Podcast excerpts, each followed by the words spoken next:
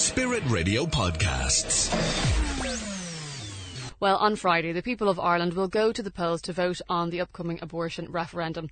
They will be asked if they want to remove Article 43.3 from the Constitution, which reads, The state acknowledges the right to life of the unborn with due regard to the equal right to life of the mother, and it guarantees in its laws to respect and, as far as practical, by its laws defend and vindicate that right. And we are being asked to replace it with the wording, provision may be made by law for the regulation of the termination of pregnancies. We've been discussing this issue a lot, but this morning we're going to be hosting our first debate on the forthcoming referendum.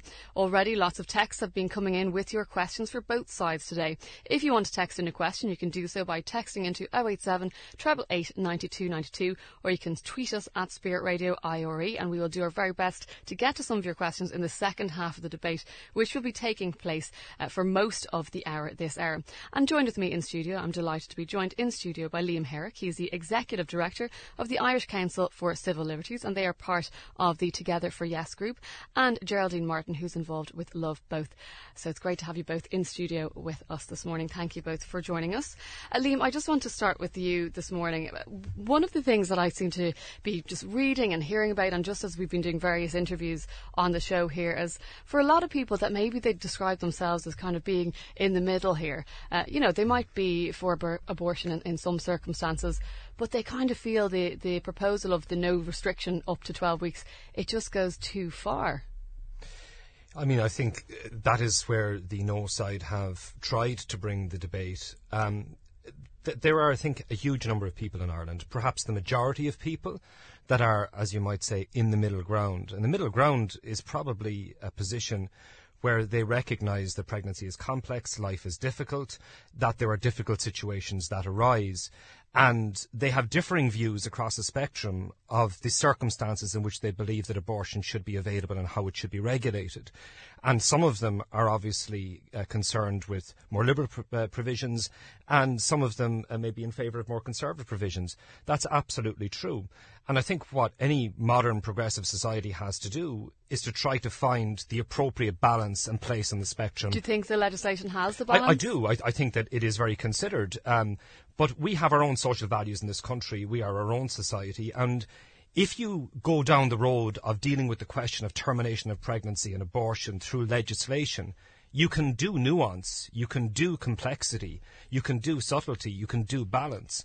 If you do what Ireland did in 1983 and you put in a one sentence clause into your constitution um, claiming that that will deal with all circumstances, then you take away the possibility of nuance and complexity. And I think that's where we are. So if we repeal on Friday, we then hand over to our Parliament the possibility of striking an appropriate balance. The government has published what I think is a very fair and balanced uh, I want proposal. To, I want to go to Geraldine on, on just a point that Liam has raised there. Geraldine, what about that, that the, the Eighth Amendment hasn't been fit for purpose and it's been quite problematic?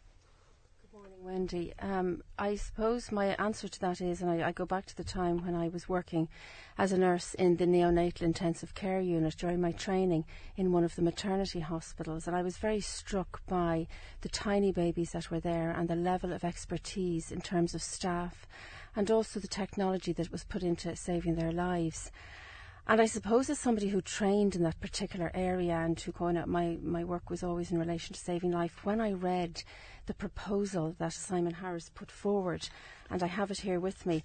And def- it defines termination of pregnancy, and this is what we're voting on on Friday, as a medical procedure intended to end the life of the fetus. And what struck me as a nurse and somebody who kind of trained in the area, I was very struck by the intention there. Always throughout my training and throughout my work, the intention would be to save life and to make life a little bit better if you couldn't save it. But here it's a medical procedure intended to end the life of the child. And that w- was deeply worrying for me. And that's why I'm asking people, one of the reasons I'm asking people to vote no. But I would pick Liam up on a particular. But is it fit for purpose, the Eighth Amendment? Uh, that, that's the question. Yeah. I mean, that a lot of people be arguing, saying it's not, and as Liam said, it's not. It's not fit for purpose, and it has caused problems. Do you think that's the case? Well, two things. First of all, the Eighth Amendment has saved many, many, many lives, and we hear. I mean, there was an independent actuarial study done which showed that. But not only that, you will hear very many people talking. Gavin Boyne, for example, the other day, who says that his life is owed to the Eighth Amendment. The Eighth Amendment has allowed doctors practice in such a way that we are leaders in terms of maternal care. We are a- ahead of Britain. We have fewer numbers of women dying, for example. We are ahead in terms of maternal health, ahead of Britain, where abortion is widely available. So doctors practice. I mean, doctors are on both sides of this debate because they have personal reasons for being. But doctors have been practicing, and we are leaders in terms of maternal care. What concerns me as well is that we are being asked on Friday to vote for abortion in very extreme circumstances. Um, I mean, we talk about, for example, part of the proposal involves voting on abortion for 12 weeks for any reason at all, any reason, and it'll take place down in your local GP surgery. Now, at 12 weeks, the I, baby's I want to. I want to just cut Sure. back to Liam there, and I will Sure. come back to you, Geraldine. Um, just about that uh, part of the discussion, Liam. That um, I think people would be worried that perhaps this legislation might lead to more abortions taking place. How do we know that that won't happen? Well, I think, you know, in, in terms of what may happen into the future, the first thing is that we will now have the power to strike our own balance and our own legislation and our own scheme. I'm very happy to debate the government's proposals and say why I think that they're a reasonable balance. But we have to start off on the point that the no side is essentially conceding now that they can no longer defend the status quo, that the Eighth Amendment did not do what it was promised to do in 83. It did cause the unintended consequences that the Irish Council for Civil Liberties and others predicted in 1983. And But they you now know that- accept the positives that it has saved lives. no, I wouldn't, because what we have had since 1983 is abortion in Ireland. It just happens in hospitals in Liverpool and London, and in recent years it's happening with abortion pills here. The, the, the promise, and it was a false promise to the Irish people, and which unfortunately they accepted at the time, was that by introducing this you would prevent abortion happening. And we know that that is one thing that didn't happen. That abortion did continue. It just meant that women had to undergo the hardship of travel. What about that, Geraldine? I mean, if um, what you want to happen happens on Friday, if there is a no vote, what are we saying then? What is is your answer to those several thousand women who travel to England every year? Uh, What are we saying to them? Uh, I'm very, very conscious of the fact that nine women a day are travelling for abortions. I'm very, very conscious of the fact, fact that women are getting abortion pills. And that is something that concerns us all very deeply. But what I would say is that these women have been abandoned by the state. Um, Simon Harris has done absolutely nothing in terms of reaching out his hand to support these women.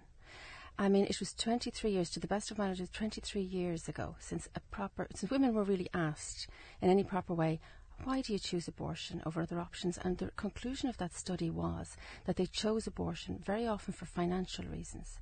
These are reasons that can be addressed.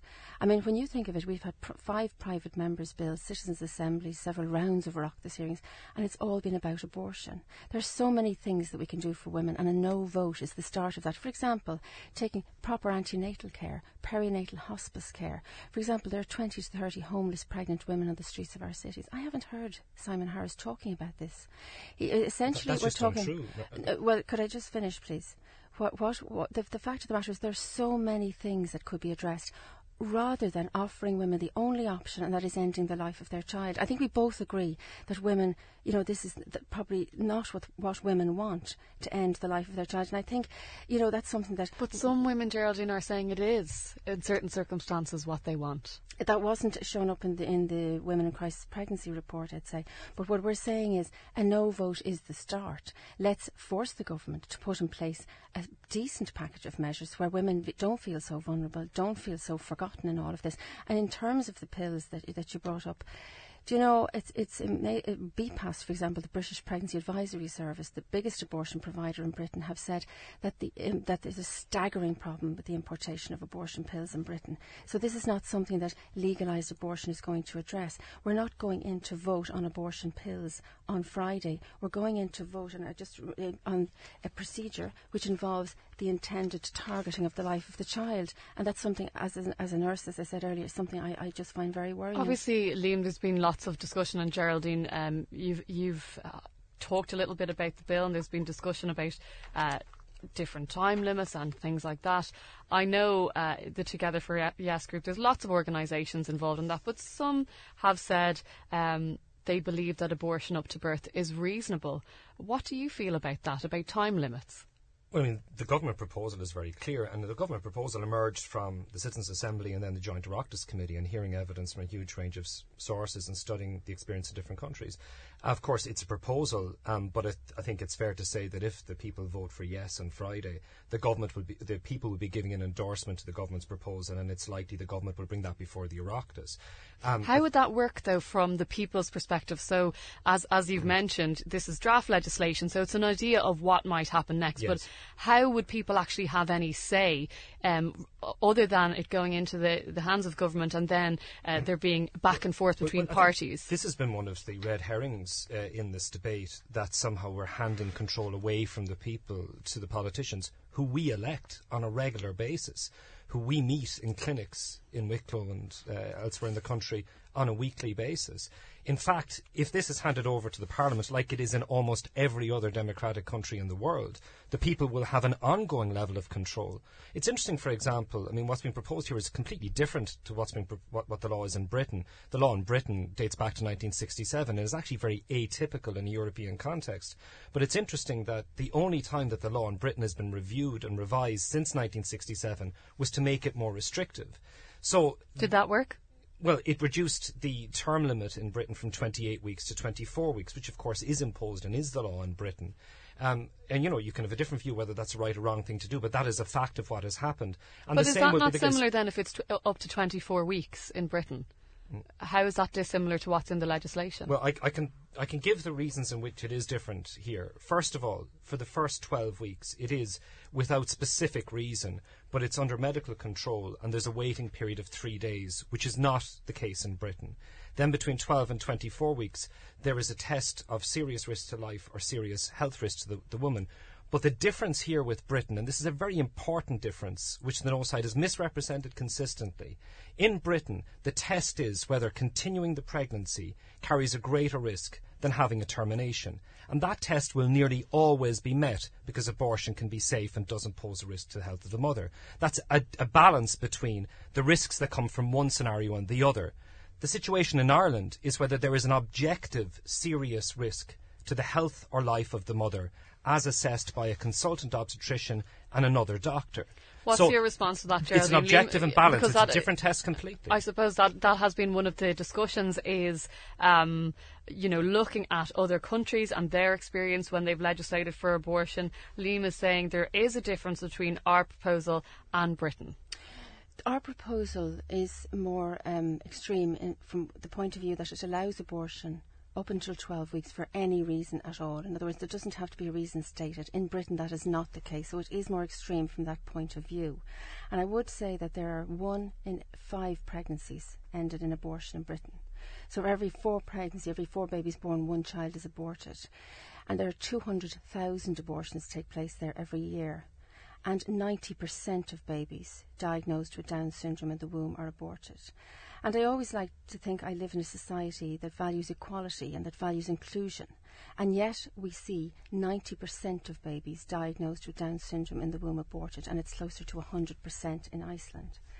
Could I just say as well, in terms of the people not having a say, that Taoiseach himself has said that he won't tie the hands of future Oireachtas members.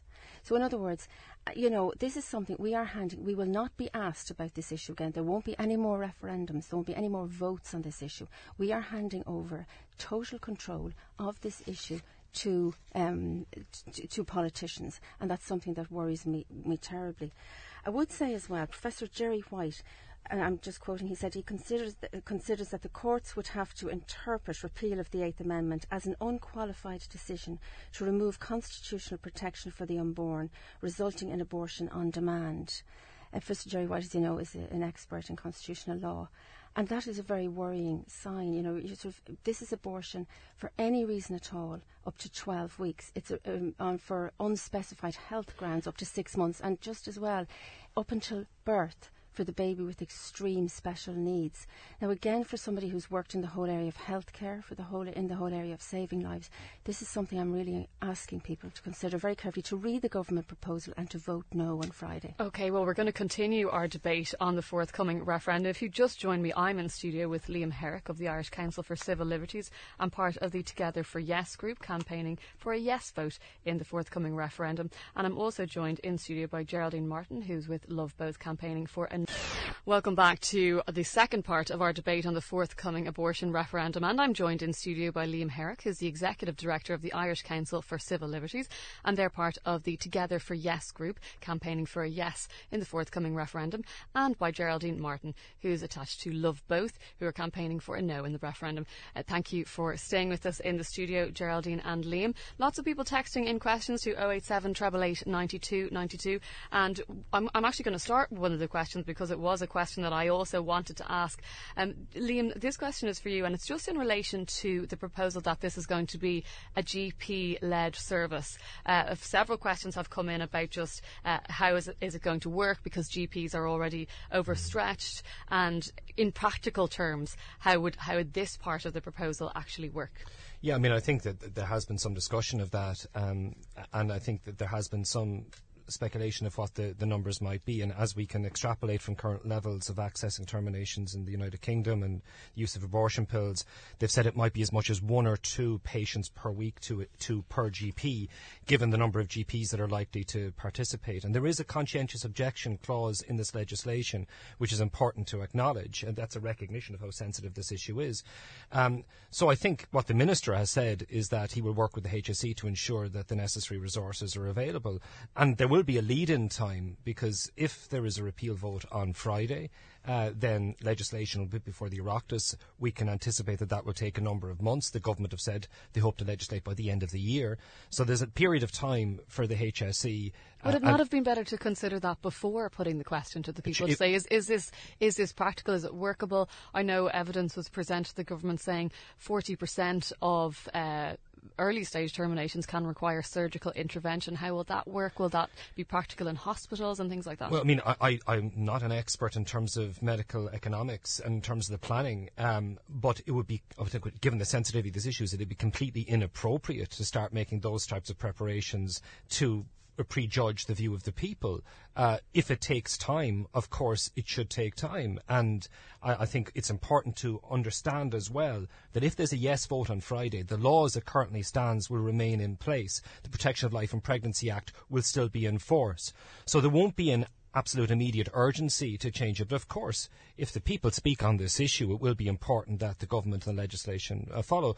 I just wanted to pick up, though, that before your, your, your break, Wendy, um, there was a couple of points that Margaret made that I think need to be corrected. And the first one is in relation to this question of disability, which has been a very important issue in the course of this debate. She made reference to the fact that people with uh, extreme special needs would be would, would be terminated. Uh, their pregnancies would be terminated up until the end of the pregnancy, and that is not what the legislation says. And this is a huge. What does the legislation? What say? the legislation says is that where there is a condition likely to lead to the death of a fetus, what is sometimes referred to as a fatal fetal anomaly, if there is a medical assessment that it is likely that the fetus is going to, to die or cannot live more than a very tiny period of time after uh, delivery delivery, then termination is possible in that circumstances. And what we know, of course, is that what the eighth has meant in Ireland is that these couples and these families with wanted pregnancies are forced to go through the trauma of travelling to other countries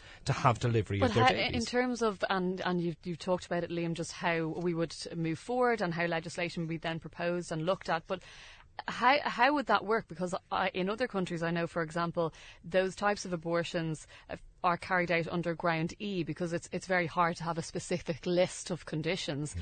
and within Ground E, that's where abortion for other types of disabilities are also allowed. So, is that fear not justified that the same might happen here because you can't define a list? Of conditions that might end up being fatal? I mean, th- this is a, crowd, a, a question of, of me- medical specialisation, um, and I think the, the, important protection here is in terms of there has to be a consultant obstetrician and another senior doctor making this assessment. So I think the view is that it's better in primary legislation, at least, not to prescribe an exclusive and definitive list. That there may be other conditions, and of course. Um, there are some conditions where there may be a risk to the mother as well. So there may be a need to take uh, action earlier. Um, I mean, I will defer to medical expertise on that. And it is important to acknowledge that whereas there is divided opinion in the legal profession and the medical profession, 80% of consultant obstetricians are in favour of repeal the eighth. I think Dr. Fergal Malone of the Rotunda Hospital made the point that there is divided opinion, but most of the obstetricians that are on the no side. Where did the eighty percent figure come from? That is the vote of the College of Consultants and Obstetricians. And uh, Fergal Malone made the point that none of the, the obstetricians that are on the no side are currently in senior positions within the main teaching hospitals.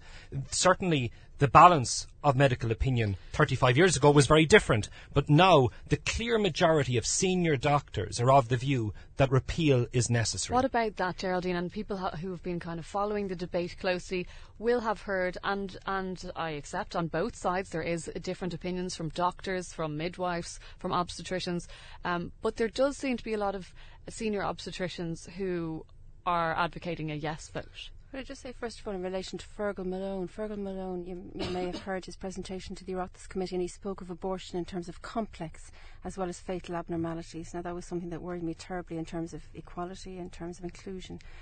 Um, so he's entitled to his view. I don't, I, I don't agree with it from that point of view. Could I just say as well, in terms of the Institute of Obstetricians, the Institute of Obstetricians does not reflect its membership. And you'll remember maybe last week or the week before, 17 consultant obstetricians called for Peter Boylan, the chairman of the Institute, to step down from his current position during the, the, the, the campaign. So there is very much divided opinion among the medical profession. Sorry, the fact, no, no, no, no, no, I, I didn't. I will let you. you come back on Could I just say as well something very important? No woman has died because of the Eighth Amendment. Doctors can do can give women all and every necessary medical treatment. This is reflected in our maternal mortality figures. We are leaders. We have fewer numbers of women dying than countries where abortion is available. But is mortality, is the, is the death rate, is that not too low a bar to set, Geraldine? Yeah, and when you look at the morbidity figures, when you look at the health, uh, the morbidity report, we are also leaders. We are ahead of countries where abortion is available. So women do and should get all and every necessary medical treatment. But what's very important here is that termination of pregnancy is very, very different to what's being proposed. Women should get all necessary medical treatment and do. But what's being proposed is a medical procedure, the intention of which is to end the life of the child. That's, and I would ask people when they're going in on Friday to bear in mind that that's what we're being asked to do. Could I just as well uh, pick up a point there in relation to GP practices? This has not been thought through. GPs have not been consulted in relation to this. In terms of the whole area of conscientious objection, a GP is being forced to refer a woman who asks for termination onto a colleague. Cons- uh, uh, p- people who have difficulty in terms of this can't do that because they're implicit in the whole process then if, if a termination takes place. This is a child's life we're talking about we can do better for women and we can do better for families. How? What, what's, what's your vision then, Geraldine? Our, our vision in a no vote is the start of this. Much better antenatal care, much better perinatal hospice care, for example, creche facilities. The whole area, for example, of homelessness needs to be looked at in a far more meaningful way. Um, the whole area, for example, of paternity, maternity allowance and leave and all the rest of it the whole area, for example, of. I mean, I'm very conscious, for example. I, I want to go to Liam now because yeah. I know you're, you're anxious to get in, Liam. What about that? Do you think if we legislate for abortion, that then there won't be as much impetus, impetus on the government to provide some of these supports that Geraldine is talking I, I mean, about? I, ha- I, have to say, and this isn't a, a, criticism of Geraldine, but, but I mean, the, the, the level of hypocrisy among some people on the no side on this issue is, is quite startling. I mean, there are many leading figures on the no side that have opposed contraception, that have opposed every reasonable measure to allow for abortion with regard to fetal anomalies or rape over the years, that opposed travel, that opposed information. I mean, you talk about conscientious objection, I think the same thinking comes comes true. Of course, doctors shouldn't be forced to take part in a procedure, but to say that doctors should not have to refer somebody to another doctor, in other words, deny a person the right their legal right of access to health care, is exactly the same mentality that meant the pro life campaign in Ireland opposed information and opposed travel in 1992. So many of those people that are on the no side, for example, the Youth Defence Group, which is now the Life Institute, which is Save the Eighth, um, effectively they're all part of the same family Well, maybe just because Geraldine's representing I- I know- I'd hate to attack another I'm- I'm- I'm organisation very that can't clear- defend themselves. Well, well, I, I can just give a historical fact that some of the leading figures in that part of the pro-life movement opposed the availability of social welfare to single mothers because they felt it would encourage bad moral behaviour. So. It's great But to hear the uh, concern for it's great to hear the concern for unmarried parents in crisis pregnancies now. But a lot of the same people, and this is not a criticism directly of Geraldine at all, but many people on the no side opposed all of those things. But as you years. alluded to yourself uh, on another issue earlier, you said a lot has changed in 35 years and you're talking about obstetrics. So I would imagine um, for people on both sides of the campaign, many other things have also changed in the last 35 years. And there's there's probably, uh, I don't know about Geraldine, but there's probably people, again, involved on, on both who weren't even born in 1983. Absolutely. Many people, uh, and, and like yourself and myself, wouldn't have had the opportunity to vote in 1983. But some things haven't changed. And when the, when- when the real life implications of the eighth are put to people on the no side, when they are asked, if a woman has been raped, including a child, would you force her to carry the pregnancy to full term or not? They obfuscate and won't ad- address it directly. And when you put it that there are families that have fatal But, but fetal Liam, anomalies who wish to travel. couldn't the government have legislated for some of these difficult cases? Well, there, there are two answers to that question, Wendy. First of all, no, because several attempts have been made, and consistently Attorney General advice has been that not only is it not possible to legislate for rape under the Eighth Amendment, it isn't even possible to decriminalise it, because the constitutional protection given to the unborn child in the Eighth Amendment requires a serious criminal sanction to back it up. So legally, that is the clear position eh, by several attorney generals over the years. But secondly, people on the no side have had 35 years to bring forward proposals on that issue. But the reason that they haven't brought forward proposals in terms of rape or fatal anomaly is because they're against it. And the pro-life campaign, including Love Both and Save the Eighth, are both against allowing abortion where there has been a rape, even of a child. That is their considered position, and they don't want to clarify that to the people, but that is what they believe. Uh, I'll let you answer on some of those points then, Geraldine, because there's been a lot of uh, uh, questions there. I'm very conscious that people at home are listening to this debate this morning and uh, you know are probably you know struggling with the issue. Uh, it's it's an issue that people really worry about, and they're voting on Friday, and and you know we hear it at the doorsteps. People are very concerned about the cases you talk about, Liam. What I would say is that first of all, you mentioned 35 years, and you you know you criticise various groups or whatever. What I would say is that many people in the pro-life movement have of themselves, on a voluntary basis, supported women. I'm thinking, for example, of women hurt by abortion. These are a group of women who themselves regret their abortion and are deeply traumatised by it and have set up a group, uh, a voluntary group, to help women who are, who are suffering as a result of abortion. I'm thinking of the group One Day More, for example, who are there to help people facing the terrible diagnosis of a life limiting condition in their child. I'm also thinking, for example, of somebody like Adie Stack, who, because her own baby died uh, very shortly after birth, she set up a perinatal hospice. So there are very, very good uh, people, but they're not the government, you see. And the thing about it is, the government have not reached out. They have provided one option, and that is ending the life of a child. And a no vote is the start. We can do much, much better for families. We can do much, much better for women who are facing the terrible, very, very difficult situations. But what I would say is this. I'm very conscious, as I said earlier, that people are worried about what way to vote. I'm also conscious that people are worried about those sad, tragic, they are rare, but they're very sad and tragic cases. And what I would say to the people is this, and many of these people are pro life that are worried about those cases. I would say to people like that, vote no on Friday and ask the government to come back with, with a much better proposal. What about The- that, Liam? That you know, for for a lot of people who are maybe sympathising with what Geraldine is saying, that if we look at experiences of other countries, many of the abortions are, and I, I think it's it's acknowledged in in Britain by BPAS, I believe, that they are what would be known as social abortions, so not for a lot of the, the difficult cases we've been talking about this morning, and that that, that kind of jars with people. Well, ag- there's one thing I'd agree very much with Geraldine on that there are a wider package of issues here, but I think what you have to understand is that the government's proposal addresses some of the wider issues. Now, we might have a slightly different view of what the wider issues are, but, But, you have to kind of, it's an all or nothing. No, no. The government proposal is not just about termination of pregnancy. The government is bringing forward proposals for better access to contraception. They're talking about free access to contraception. They're talking about improved sex education. And I think there's one thing that we can agree on. I think we would all like an Ireland in which the circumstances in which a woman felt the need to take, to take recourse to abortion would be minimised. I think we can all aspire to that. I actually believe that because of the society we have in Ireland, we can realistically aspire to continue to reduce the level of abortion in Ireland by inclu- improving access to reproductive health and improving sexual health.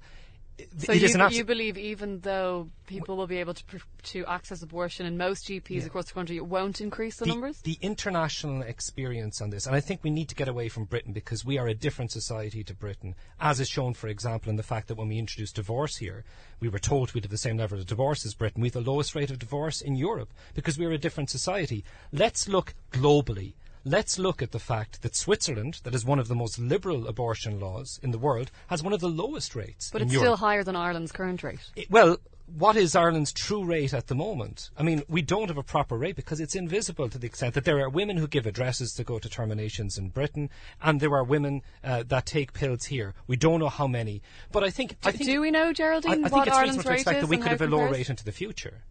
The fact of the matter is that whenever abortion is legalised, the numbers increase. You know, I mean that is the fact of the matter.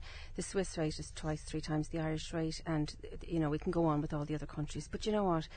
The people at home, I'm sure, are tired listening to us talking about rates and tired listening to us, you know, arguing about all of this. And the fact of the matter is, when we go in to vote on Friday, we're not voting on the government's ancillary recommendations that Liam referred to.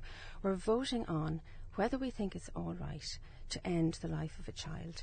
The definition is very clear. In fairness to the government, and I have it here, in fairness to the government, the definition is clear. I have it here termination of pregnancy, a medical procedure intended to end the life of the child. So it's okay, very we're, run, we're running out of time, so I'm just going to get to just two texts from our listeners that I want to ask, and then you both will be given one minute to sum up your thoughts, so you will be able to get across your final point, so don't worry about that.